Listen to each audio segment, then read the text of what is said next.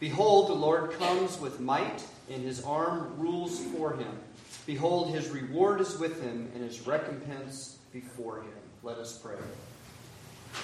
Almighty God, who is and was and is to come, with expectant hearts, we, your people, await Christ's coming. We give you thanks for his first coming, and we anticipate his second coming. As once he came in humility, so now may he come in glory, that he may make all things perfect in your everlasting kingdom.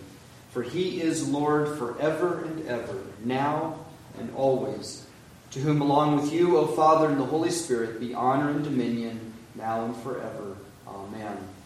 Our first hymn is number 198 Lift Up Your Heads, You Mighty Gates.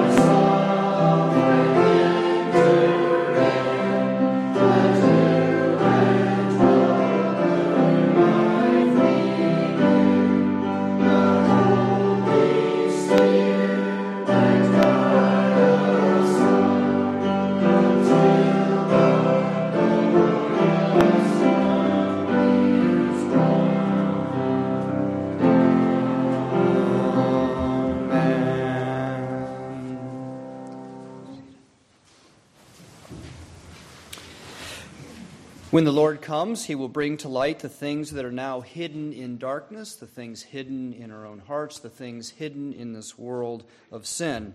And he will disclose the purposes of every person's heart. Therefore, in the light of Christ, let us confess our sin to Almighty God. Let us pray. Most holy God, who searches the hearts of all people and separates the wheat from the chaff, we confess that we have rebelled against you and committed such sin that we have loved ourselves more than our neighbors and have dishonored and rebelled against you and your holy laws.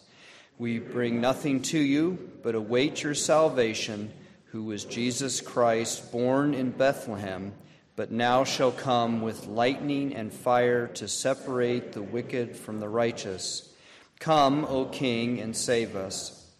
Give us grace to cast away the works of darkness and to put on the armor of light now in the time of this mortal life, in which your Son came to us in great humility, that on the last day, when he shall come again in his glorious majesty to judge the living and the dead, we may rise to the life immortal. In the name of Jesus Christ. Amen. Please stand for the assurance of pardon. Christ was revealed in the flesh, proclaimed among the nations, and believed in throughout the world.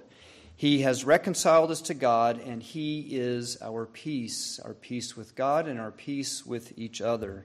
People of God, I declare to you in the name of Jesus Christ that all those who have faith in Him and repent of their sin are truly forgiven of all their sin.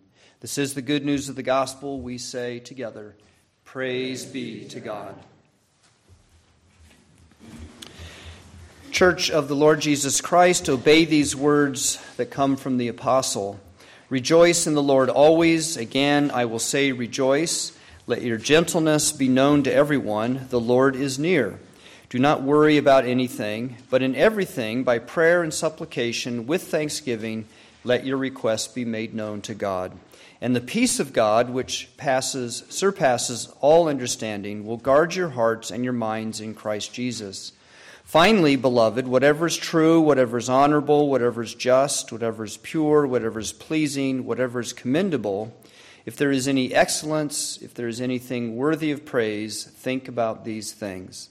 Keep on doing the things that you have learned and received and heard and seen in me, and the God of peace will be with you. This is God's will for us in Jesus Christ, and let us say, Amen. Our hymn is number 194, O come, O come, Emmanuel.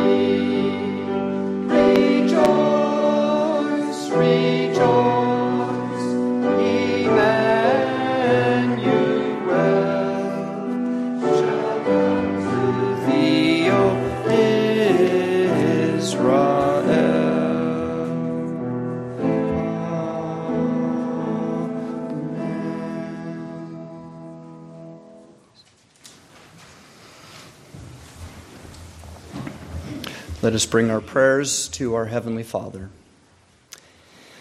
Most merciful and faithful God, we thank you for hearts set free to praise you, and that we have gathered this day by the power of your word and spirit to sing that praise and offer that praise to you. We thank you for lives rescued from the power of sin, for the gift of your beloved Son who takes away the sin of the world and makes your creation glorious.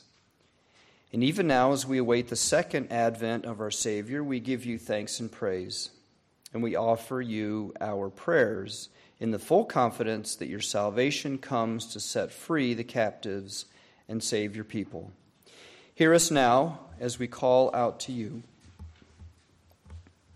O God, you are the victorious Lord, victorious from the beginning. Never have you been defeated. You send your Son, who appeared to the nations in humility and power. And that is why the pride of rulers and governments cause us to shake our heads and cry out, Come, Lord Jesus, come. See, O God, the conflict of the nations, the misery of millions who are tyrannized by wicked and unjust leaders, who must live in horrid conditions and only have a small bit of food to eat each day. We think of people around this world, but especially in Syria, where the wars continue, in Ukraine, Haiti, North Korea, Iran, and other such places. And we pray that their misery would be relieved, not with good intentions and not overlooked by us in our comfort, but we pray that they would have better com- governments and economies that create sustainable jobs and safe living conditions and the freedom for your people to worship you.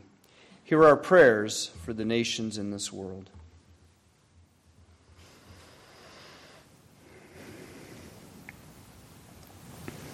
With your Holy Son ruling over us, with the Lord Jesus Christ as our King, we pray without partisan feelings, but with a desire for peace and justice for the people of this land.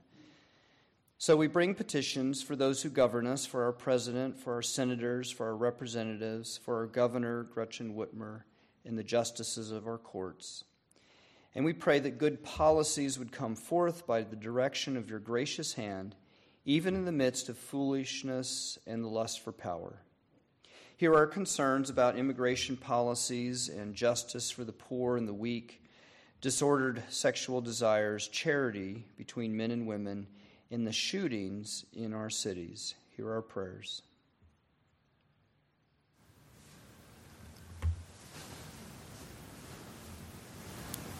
Our prayers are made with the multitude of your people around this world who all confess, In you, O Lord, do we seek refuge, and we are not put to shame. Your promised Savior, Jesus Christ, has come to us in Him, and in Him we are joined into one body. We pray for the well being of the church. We pray for the repentance of the church. We pray for the community of Christ's people to have a compassion on sinners without condoning sin. And for your grace to transcend the barriers of politics and society so that we may testify to the world of the salvation of Jesus Christ. May your Spirit give to us such an awareness of ourselves that we do repent of trying to conform the Christian faith and worship and life to the world around us. Instead, may we make known your great and mighty deeds of salvation to the nations uh, according to the gospel. Here are our prayers then for the church.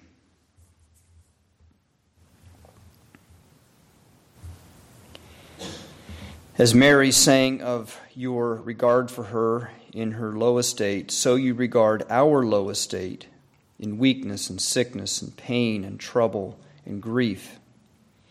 Heal us, O God, in body and soul. Rejuvenate our faith in you. Give us the means to care for one another and the time to do so. Here are our prayers now for Frida and Eduardo, for Bob and Fawn, for Jeff and Linda, for Becky, for Karen, Angie, Mrs. Mesner, Phil, Bob, Tom, Seth and Vicky, Dominique, Linda's friend Judy, and others who come to mind.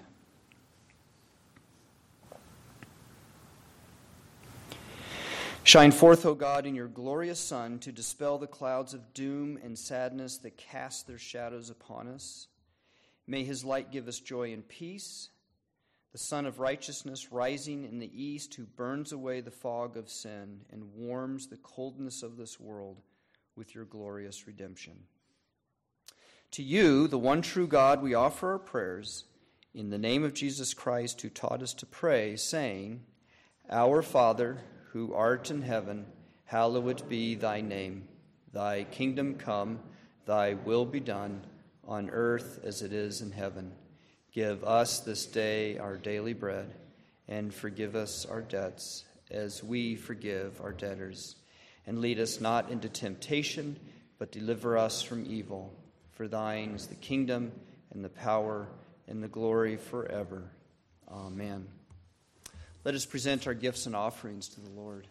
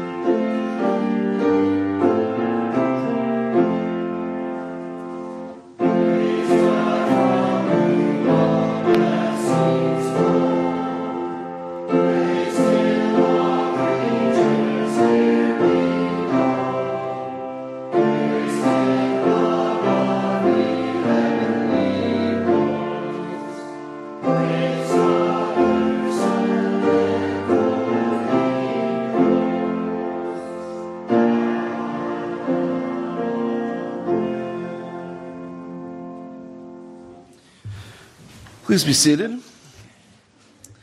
And as we prepare to uh, open God's Word this morning and hear from it, uh, please join in praying for His illumination. Oh, Heavenly Father, we thank you for this morning and for a chance to gather in your name to uh, fellowship and uh, with one another and commune together with each other and with you. And we thank you at this time for a chance to open your word. Praise you for putting us in a time and place when uh, your word is so readily available. And we have so many resources to help us uh, understand. But we know it is, uh, it is by your Spirit that we have ears to hear. And we pray that you would open our ears right now and that we would hear uh, what you have to say to us this morning we would be edified by it and um, would grow in our understanding of your gospel and in our faith. We pray these things in Christ's name. Amen. Our Old Testament reading um, comes from the book of Isaiah, chapter 2, verses 1 through 5. The word that Isaiah, the son of Amoz, saw concerning Judah and Jerusalem. It shall come to pass in the latter days that the mountain of the house of the Lord shall be established as the highest of the mountains, and shall be lifted up above the hills, and all the nations shall flow to it. And many people shall come and say, Come, let us go up to the mountain of the Lord, to the house of the God of Jacob, that he may teach us his ways, and that we may walk in his paths. For out of Zion shall go the law, and the word of the Lord from Jerusalem. He shall judge between the nations, and shall decide disputes for many peoples. And they shall beat their swords into plowshares, and their spears into pruning hooks. Nation shall not live, lift up sword against nation, neither shall they learn war any more. O house of Jacob, come, let us walk in the light of the Lord. Our Psalter response comes from Psalm 122. I was glad when they said to me, Our feet have been standing Jerusalem, built as a city, to which the tribes go up, as was decreed for Israel. There, thrones for judgment were set. Pray for the peace of Jerusalem. Peace be within your walls. For my brothers and companions' sake, for the sake of the house of the Lord our God, our epistle reading comes from the epistle to the Hebrews, chapter 12, verses 18 to 29. For you have not come to what may be touched a blazing fire, and darkness, and gloom, and a tempest, and the sound of a trumpet, and a voice whose words make the hearers beg that no further messages be spoken to them. For they could not endure the order that was given. If even a beast touches the mountain, it shall be stoned. Indeed, so terrifying was the sight that Moses said, I tremble with fear.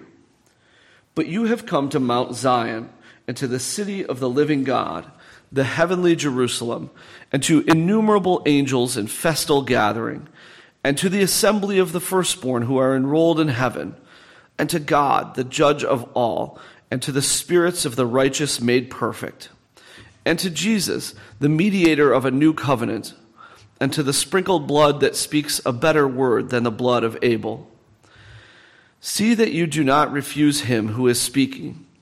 For if they did not escape when they refused him who warned them on earth, much less will we escape if we reject him who warns from heaven. At that time, his voice shook the earth, but now he has promised, Yet once more I will shake not only the earth, but also the heavens. This phrase, yet once more, indicates the removal of things that are shaken, that is, things that have been made, in order that the things that cannot be shaken may remain. Therefore, let us be grateful for receiving a kingdom that cannot be shaken, and thus let us offer to God acceptable worship with reverence and awe, for our God is a consuming fire. Finally, our gospel reading this morning comes from the Gospel of Matthew, chapter 24 verses 36 to 44.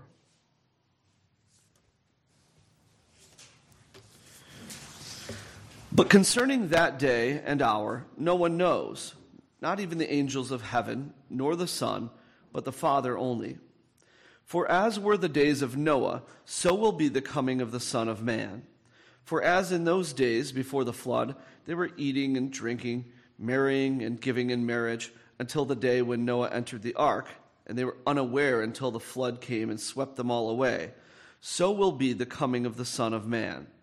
Then two men will be in the field, one will be taken and one left. Two women will be grinding at the mill, one will be taken and one left. Therefore, stay awake, for you do not know on what day your Lord is coming. But know this that if the master of the house had known in what part of the night the thief was coming, he would have stayed awake and would not have let his house be broken into. Therefore, you also must be ready, for the Son of Man is coming at an hour you do not expect. The word of the Lord.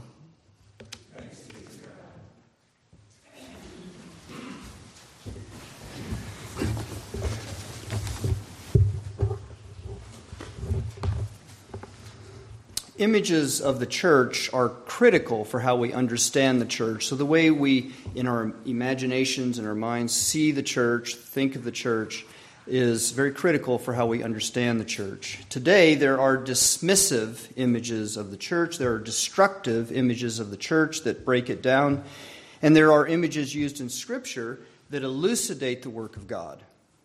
Guess which ones we should pay attention to? The latter always seek the good of the church, even if they judge it. So, definitely in the, in the scriptures, the church comes under the judgment of God. It's under the Lord who judges all things, and yet it's always seeking the good of the church. Scripture uses images for the church like a living temple, a living uh, living stones being built into a living temple of the Holy Spirit, a household, a family, and a city. Psalm 122 presents us with an image that has been used for the church. Here's that image in this psalm of ascent. So just I'll try to put it out there for you. They traveled along the roads, they traveled along the paths. A few sat on donkeys, most went by foot. They walked in large groups, companies of men, women, and children. These companies of people came from the north, they came from the south, from the east, and from the west. They were all headed for the same destination, for you see, they were going to Jerusalem. In fact, God had required them to go on pilgrimages like this. Exodus 23 says, Three times a year you shall keep a feast to me, three times in the year shall all of you appear before the Lord God. The travel was not easy. There were bandits hiding in the hills, which is one reason they traveled in large groups. During the day, it was hot, dry, and dusty. At night, it was cold, and sometimes they had to sleep on the ground. There were plenty of reasons for discouragement. Along the way, the bands of people conversed about the things of life. Now and then, they huffed and puffed together as they strained up a hill, and they sang they sang what are called the songs of ascent. They sang some of them on their way, and they sang many of them when they reached their destination. The psalms or psalms of ascent. There's a bit of progression with these psalms of ascent. The first psalm of ascent is Psalm 120. And you'll notice it has that uh, inscription at the very beginning of it, which is actually in the Hebrew. It's not just added there. So, the first psalm of ascent, Psalm 120, is at the beginning of the journey when the pilgrims live, where the pilgrims live among those who are deceitful and haters of peace. And the psalm, Psalm 120, says, Deliver me, O Lord, from lying lips, from a deceitful tongue. And too long have I had my dwelling among those who hate peace. So, these psalms of ascent start where the people live out and about in Israel. As the pilgrimage to Jerusalem gets underway, the people look up to the hills that surround Jerusalem. And those hills are full of danger and enemies and all kinds of social unrest that comes from living in ancient Israel. And with Psalm 122, the, the pilgrims arrive at their destination, Jerusalem. So Psalm 120 and 21 are as they leave their homes, approach the city, and then Psalm 122, they actually arrive in the city, and that's our psalm this morning. It says, Our feet have been standing within your gates, O Jerusalem, verse 2. And the rest of the Psalms of Ascent, Psalms 123 through 134, are sung in the city, in the place of God's presence. The last psalm of ascent is spoken when the worship is at an end. It's in the evening, and it's a blessing upon the people before they must go out of the city back to their lives at home.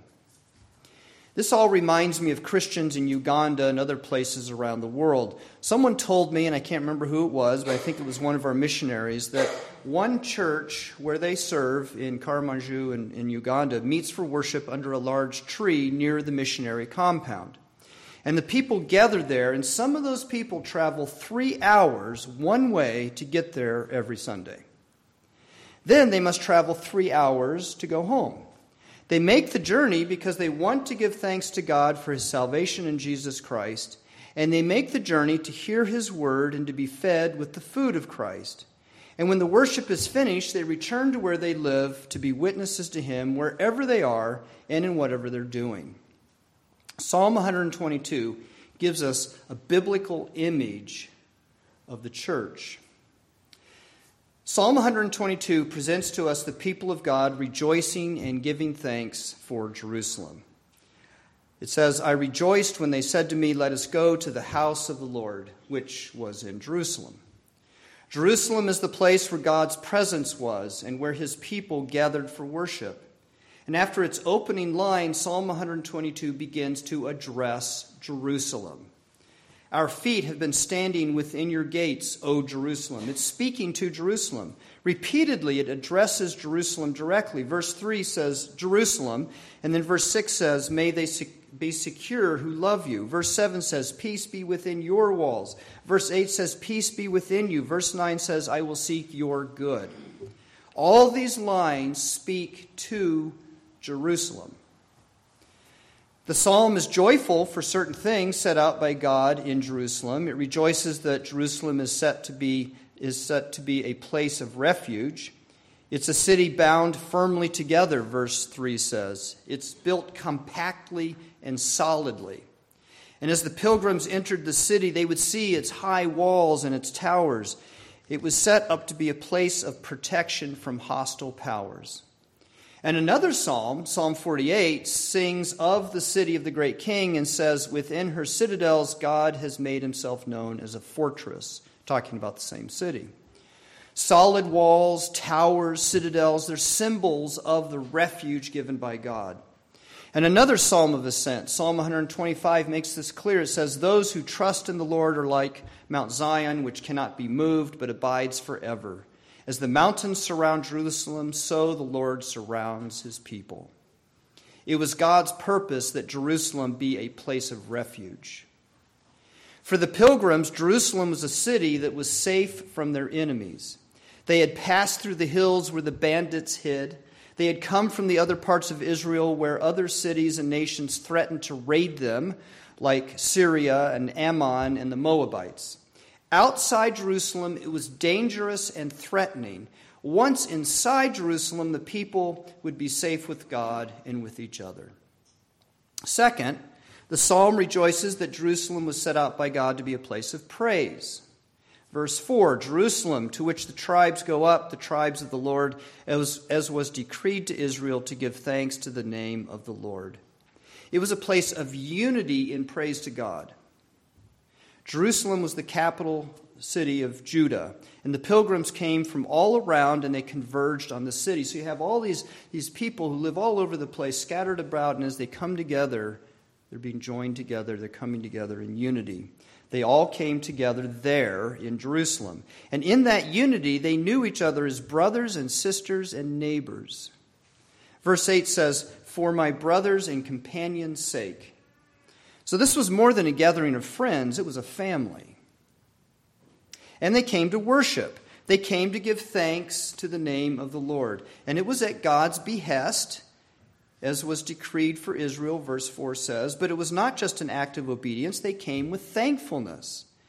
Once they arrived in Jerusalem, the psalm, Psalms of Ascent are full of praise to God. And there are lines in these Psalms like, To you I lift up my eyes, O you who are enthroned in the heavens. Blessed be the Lord who has not given us as prey to the teeth of the nations.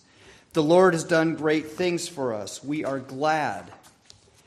Outside Jerusalem, the nations worshiped their own gods, and they did not give thanks to God.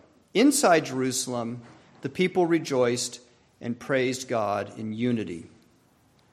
So the psalm rejoices in God for because Jerusalem's a place of refuge. God sets it out as a place of refuge, a place of praise. And third, the psalm rejoices that Jerusalem is set out by God for a place of justice. Verse 5 says, There in Jerusalem, thrones for judgment were set, the thrones of the house of David. And the thrones it's talking about were the seats of justice that David had set up when he was king. It talks about these legal institutions in 2 Samuel. David administered justice and equity to all the people. But David did not do all this by himself. He set up a judicial system in Jerusalem where people could have their cases heard and it was set up to ensure justice in the city. Wrongs would be addressed, the justice would be fair to everyone, and it was to judge by what was true and right. Outside Jerusalem, justice favored the rich, it was biased and vindictive. Inside Jerusalem, justice was set up to be according to the truth and righteousness of God. And finally, God set up Jerusalem for peace. The last section of Psalm 122 concerns the peace of Jerusalem. The people of God were to invoke peace for Jerusalem. Verse 6 says, Pray for the peace of Jerusalem. And it was peace for Jerusalem. Peace be within your walls, says verse 7. And to enforce what this means, the psalm says it is peace for the congregation for the city, for the people who are gathered together. Verse 8 says, For my brothers and companions' sake, I will say, Peace be within you, for their sake. The people came to Jerusalem to find a harmonious unity that they had lost in their ordinary life. Here's how another psalm of ascent puts it Behold, how good and pleasant it is when brothers dwell in unity. Well, there's not much unity and harmony out in our world outside the outside the church. And the church, the uh, city of God's people, is to be a place where there is uh, that good and uh, pleasant, harmonious unity. Now we need to clarify this peace that it's talking about because today people talk about all kinds of peace anti-war peace make peace not war peace of mind mind inner peace no justice no peace you've heard these phrases since the psalm is talking about Jerusalem, the city, the tribes of people, the peace it invokes is a social calm. It's interesting for all the talk about peace that we get today and all these different kinds of peace, there's not a lot of social calm, is there? But that's what this is talking about, this, that kind of peace. Instead of social instability, there's calm. It's the peace of well being. It's shalom, and that's the word that's used. So here's one way to put it this peace is composed of well doing and doing well. Both of those things. Well doing and doing well. This is peace that comes from doing well to others. Well doing in what you say to each other. Well doing in caring for each other's needs. Well doing in promoting the good for each other. It's peace that comes from acting for the city and not just standing by to wait and see what will happen to it. It's what the Apostle Paul says in Philippians let each of you look not to his own interests, but also to the interests of others. There's well doing in that. It's also peace that comes from love for Jerusalem. And the last verse says it I will seek your good. Even at personal cost, it seeks the good of the city. It's not sinning against the people. It's not trash talking the city. It's not encouraging people to run the church down or wish ill upon it. The peace of well being comes from everyone seeking the same thing for each other the shalom of God. Outside Jerusalem, there was social upheaval and unrest. There was fierce competition to benefit oneself over others. There was insecurity and harm. There were attacks of all kinds. But inside Jerusalem, God set out Jerusalem to be a city where there was unity and peace. It was God's purpose for Jerusalem to be a place of refuge, a place of praise and thanksgiving to God, a place of justice, and a place of peace. This was God's purpose for Jerusalem, and this is what the pilgrims sought when they came to Jerusalem. But Jerusalem was not always a place of praise to God, a refuge, a place of justice, and a place of peace. And the Bible does not try to sugarcoat that. It doesn't try to smooth, smooth over what happened in Jerusalem. This is the same city that the prophet Jeremiah said set up abominations in the house of the Lord and defiled it. This is the same city where they crushed God's people and ground the faces of the poor into the ground. This is the same city that the prophet Micah said the leaders built with blood and iniquity. This is the same city where Jeremiah says, We looked for peace, but no good came, a time for healing, but behold, terror. Now, Jerusalem was not always like that. Obviously, the pilgrims came singing their psalms of ascent and expected to find the things that God had set it out for, and they did many times. There were times when it was a place where thanksgiving was given to God, where the city was a refuge, where there was justice and peace. But it did not live up to God's purpose fully, and God judged it for its sin and failure. But while God judged Jerusalem, he promised that he would make the city of his people a place of praise, refuge, right and true judgment, and peace. And in our Old Testament lesson from Isaiah, Isaiah chapter 2, God promises that there will be another pilgrimage of people from the nations who will be streaming or flowing up the mountain of the house of the Lord, just like the pilgrims of Israel who came to Jerusalem. They will come to the house of God, of the God of Jacob in Jerusalem, and they will learn his ways, says the prophet. They, there he will judge between the nations and shall settle disputes for many peoples. There will be good judgment there. And they will beat their swords into plowshares. God's presence will be in Jerusalem in such a way that there will be justice and peace. And elsewhere, the prophet Isaiah says, Behold, Zion, the city of our appointed feasts. Your eyes will see Jerusalem, an untroubled habitation, an immovable tent whose stakes will never be plucked up nor will any of its cords be broken. But there the Lord of majesty will be for us, and no inhabitant will say, I am sick. The people who dwell there will be forgiven their iniquity. It will be full of well being. Here, God promises Jerusalem will be a place, a, refuge. Well, Jesus came, and he comes to us, and he leads us to the Jerusalem of God. Jerusalem, uh, Jesus actually came during his incarnation and looked over the old city of Jerusalem and he wept. He said, Would that you, even you, had known on this day the things that make for peace. So, did God give up on his purpose for Jerusalem to be a place of praise, refuge, justice, and peace? Shall we now dismiss God's purpose for his people and act like it doesn't matter anymore because in Jerusalem it was found to be incomplete and imperfect and have many of these failures in it.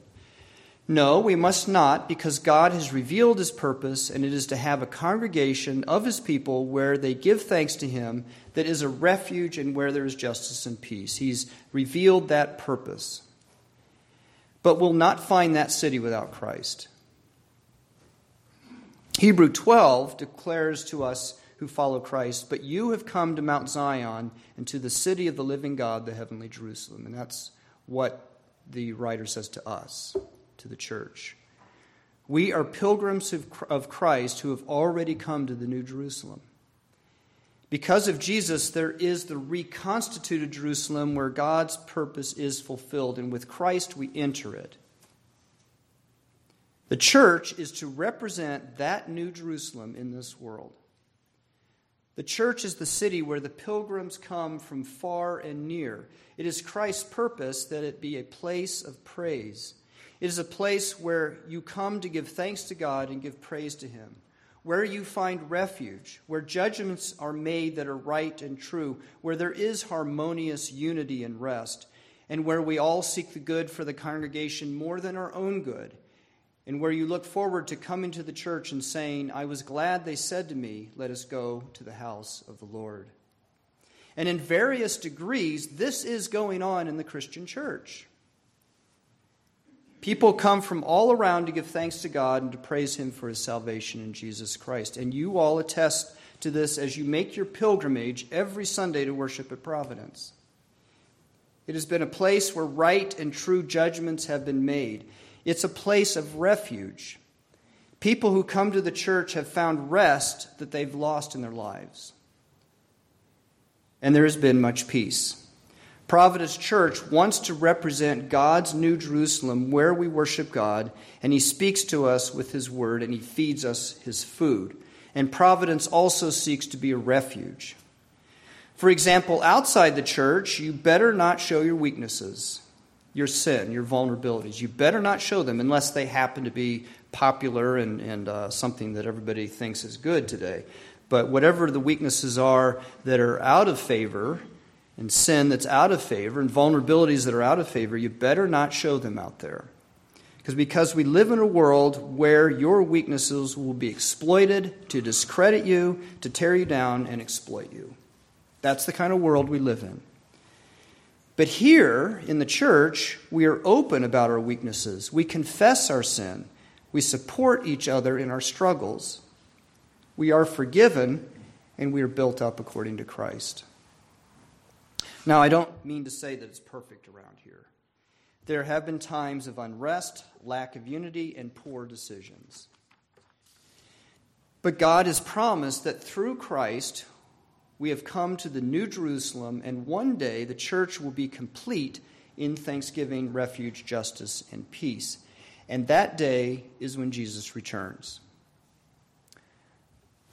Psalm 122 helps us see what God is doing in this world with the church. And that's what we need, isn't it? To see what God's doing.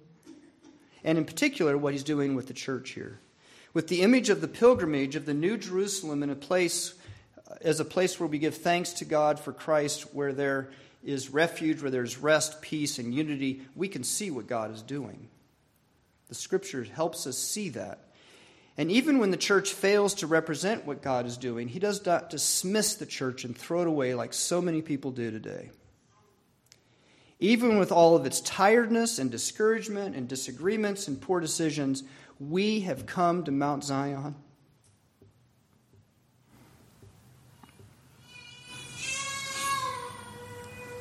And to the city of the living God, the heavenly Jerusalem, as our epistle lesson says when Christ returns, we will be complete in the New Jerusalem.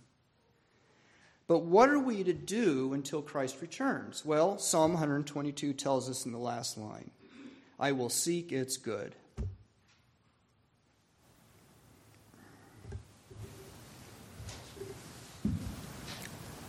And that raises a question for us. Will we seek the good of the church as it represents the New Jerusalem? Will we seek to make the church a place where we come to give thanks and praise to God for his salvation in Christ? Will we seek to make the church a refuge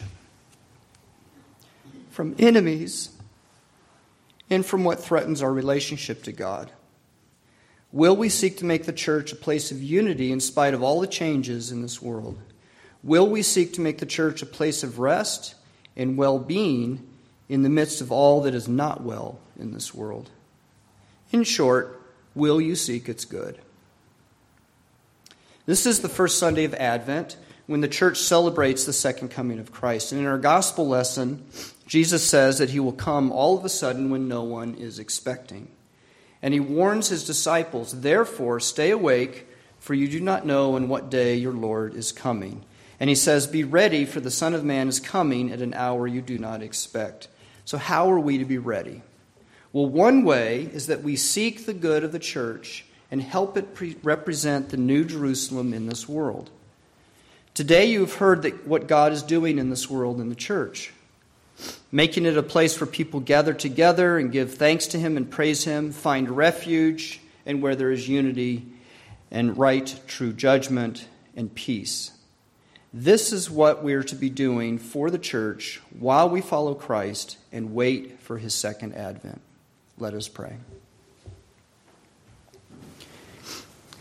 Almighty God, give us grace to seek the good of the church to which Christ came in great humility, that it may represent your heavenly Jerusalem in this world. And when he comes in glorious majesty to judge both the living and the dead, may the congregation of his people be diligent in its praise judgment, unity, and peace. Through him who lives and reigns with you and the Holy Spirit, one God now and forever. Amen. Please stand and let us confess our faith. We believe in one God, the Father Almighty, maker of heaven and earth, of all things visible and invisible, and in one Lord Jesus Christ, the only begotten Son of God, begotten of his Father before all worlds, God of God, light of light, very God of very God, begotten, not made, being of one substance with the Father, through whom all things were made who for us and for our salvation came down from heaven and was incarnate by the Holy Spirit of the Virgin Mary and was made man and was crucified also for us under Pontius Pilate. He suffered and was buried. And the third day he rose again to the Scriptures and ascended into heaven and is seated at the right hand of the Father. And he shall come again with glory to judge both the living and the dead whose kingdom shall have no end.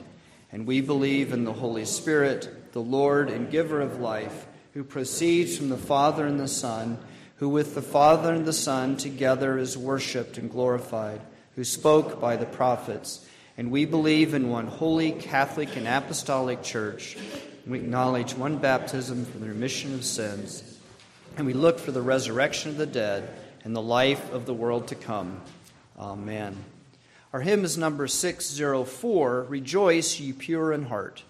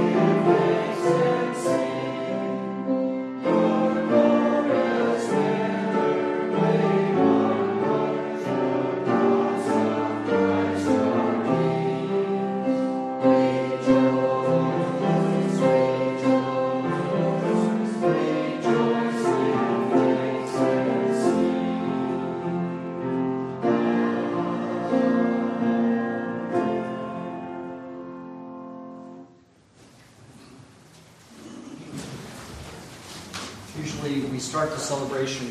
Oh, let's not forget the diaconal offering. So we do collect our diaconal offering today, and if the ushers please come forward to collect it.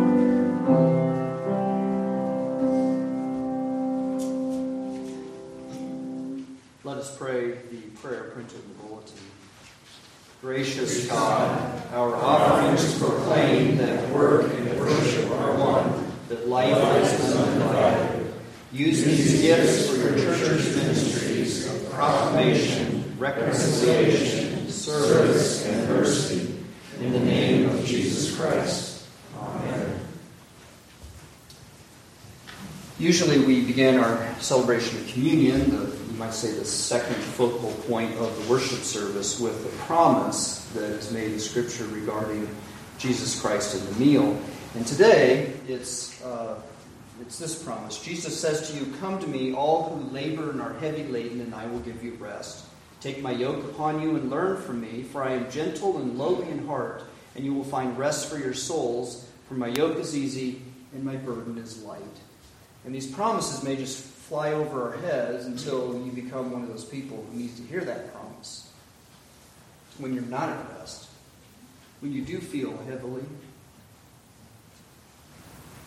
heavy laden, and then you hear that promise,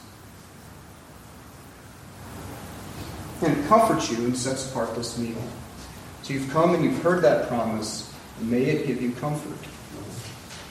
This is the joyful feast of the people of God. Men and women will come from east and west, from north and south, and sit at table in the kingdom of God. It is my privilege as Christ's minister to invite all who have been baptized, who profess their faith in Jesus Christ, and are communicant members of a Christian church to come to this table and to eat the food that our Lord gives. According to the Gospel of Luke, when our risen Lord is at table with his disciples, he took the bread and blessed and broke it and gave it to his disciples. And then their eyes were opened and they recognized him. So come let and, and eat this food and learn and, and experience and re- receive the blessing of God, the blessing of Jesus Christ upon you, and the salvation that He gives, the grace that He gives to feed you and strengthen you to serve Him in this world.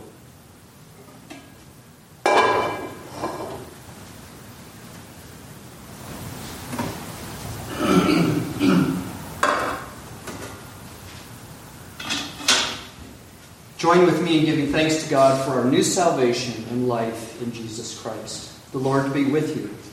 And also with you. Lift up your hearts. Lift them up to the Lord. Let us give thanks to the Lord our God. It is right to give him thanks and praise. It is indeed right and good to give you thanks and praise, Almighty God and everlasting Father, through Jesus Christ your Son through the words of the prophets, you promised the Redeemer and gave hope for the day when the people who walk in darkness would see a great light. And the Gospel of John tells us that that light is Jesus Christ. You sent your Son to us, who humbled himself and came among us in human flesh. He fulfilled the plan you formed before the foundation of the world to open for us the way of salvation. And confident that your promise will be fulfilled, we now watch for the day when Christ our Lord will come again in glory. And we join our voices with the host of heaven, all the angels and those who've gone on before us to be in your presence, your, your presence with Christ. And we join their voices to proclaim your glory, forever praising you, saying, Holy, holy, holy, Lord God of hosts. Heaven and earth are full of your glory. Glory be to you, O Lord Most High. All glory be to you, Almighty God, our Heavenly Father, who of your tender mercy did give your only Son, Jesus Christ, to suffer death, death upon the cross for our redemption. and who made there by his once offering of himself a full, perfect, and sufficient sacrifice, an offering and satisfaction for the sin of the world, and did institute and in his holy gospel command us to continue a perpetual memory and celebration of that his precious death until his coming again. Hear us, O merciful Father, we most humbly ask you, and grant that by the power of your Holy Spirit, we receiving these your creatures of bread and the cup, according to your Son, our Savior, Jesus Christ, holy institution, in remembrance of his death and passion, may by faith be partakers of his most blessed body and blood. Through Jesus Christ our Lord, by whom and with whom and in whom, in the unity of the Holy Spirit, all honor and glory be unto you, O Father Almighty, world without end. And we offer our thanksgiving with one voice and say, Amen. The Lord Jesus Christ took bread, and after giving thanks, he broke it and said, This is my body given for you. Do this in remembrance of me. And in the same way, he took the cup, saying, This cup is the cup of the new covenant, sealed in my blood, shed for you for the forgiveness of sins. As often as you drink it, do this in remembrance of me.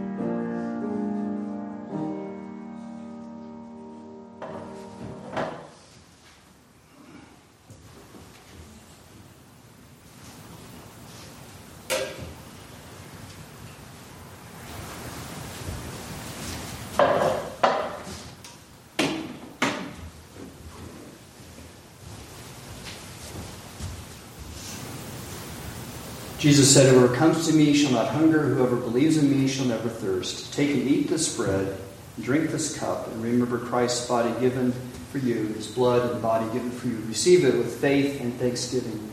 Take and eat.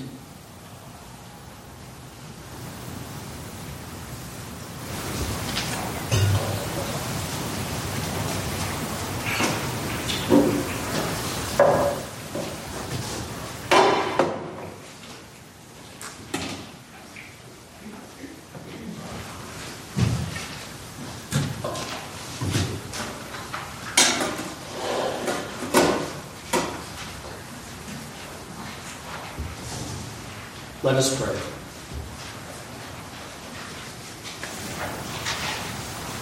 O Lord our God, make us watchful and keep us faithful as we await the coming of your Son, our Lord, that when he shall appear, he may not find us sleeping in sin and inactivity, but active in his service and joyful in his praise. Through Jesus Christ our Lord. Amen. Our final hymn is number 196 Come, Thou Long Expected Jesus.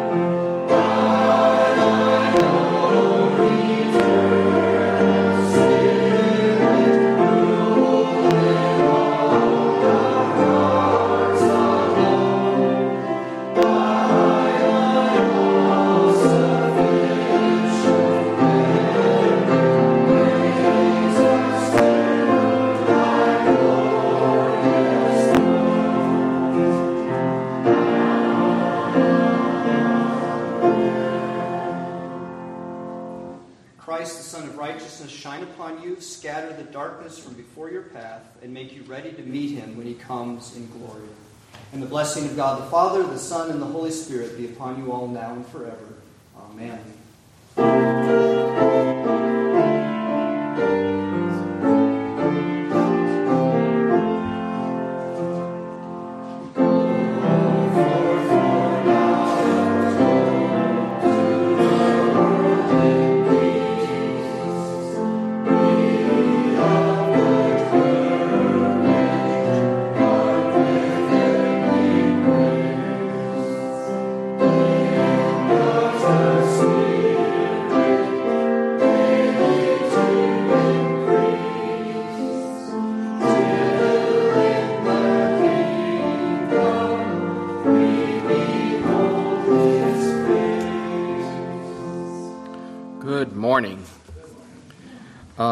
Terms of announcements this morning, uh, th- there are a few. Um, first off, we're not going to be having uh, Christian education today uh, due to the holiday weekend, and um, so we will be picking up the Martin Luther's Christmas book not next week, but the following week. Um, next week, two things are going on. Um, we're going to have a short conversation with the congregation about some of the thinking that the session has been working through related to uh, direction for providence as we as we consider a number of things that are going on in the life of our congregation and in the broader um, uh, Metro Detroit area with regards to reform presence and, and so forth. So uh, please plan on attending that. And we'll do that before our fellowship meal. Uh, so it should be a reasonably short conversation. It is intended to lead to a deeper discussion later on after the annual meeting, but this is just to set the framework for that discussion uh, later on in January. Um, and then uh, Thursday night Bible study here at the church, so please plan accordingly. And I think that's it by way of announcements. Nobody has anything to say. Well, let's dismiss.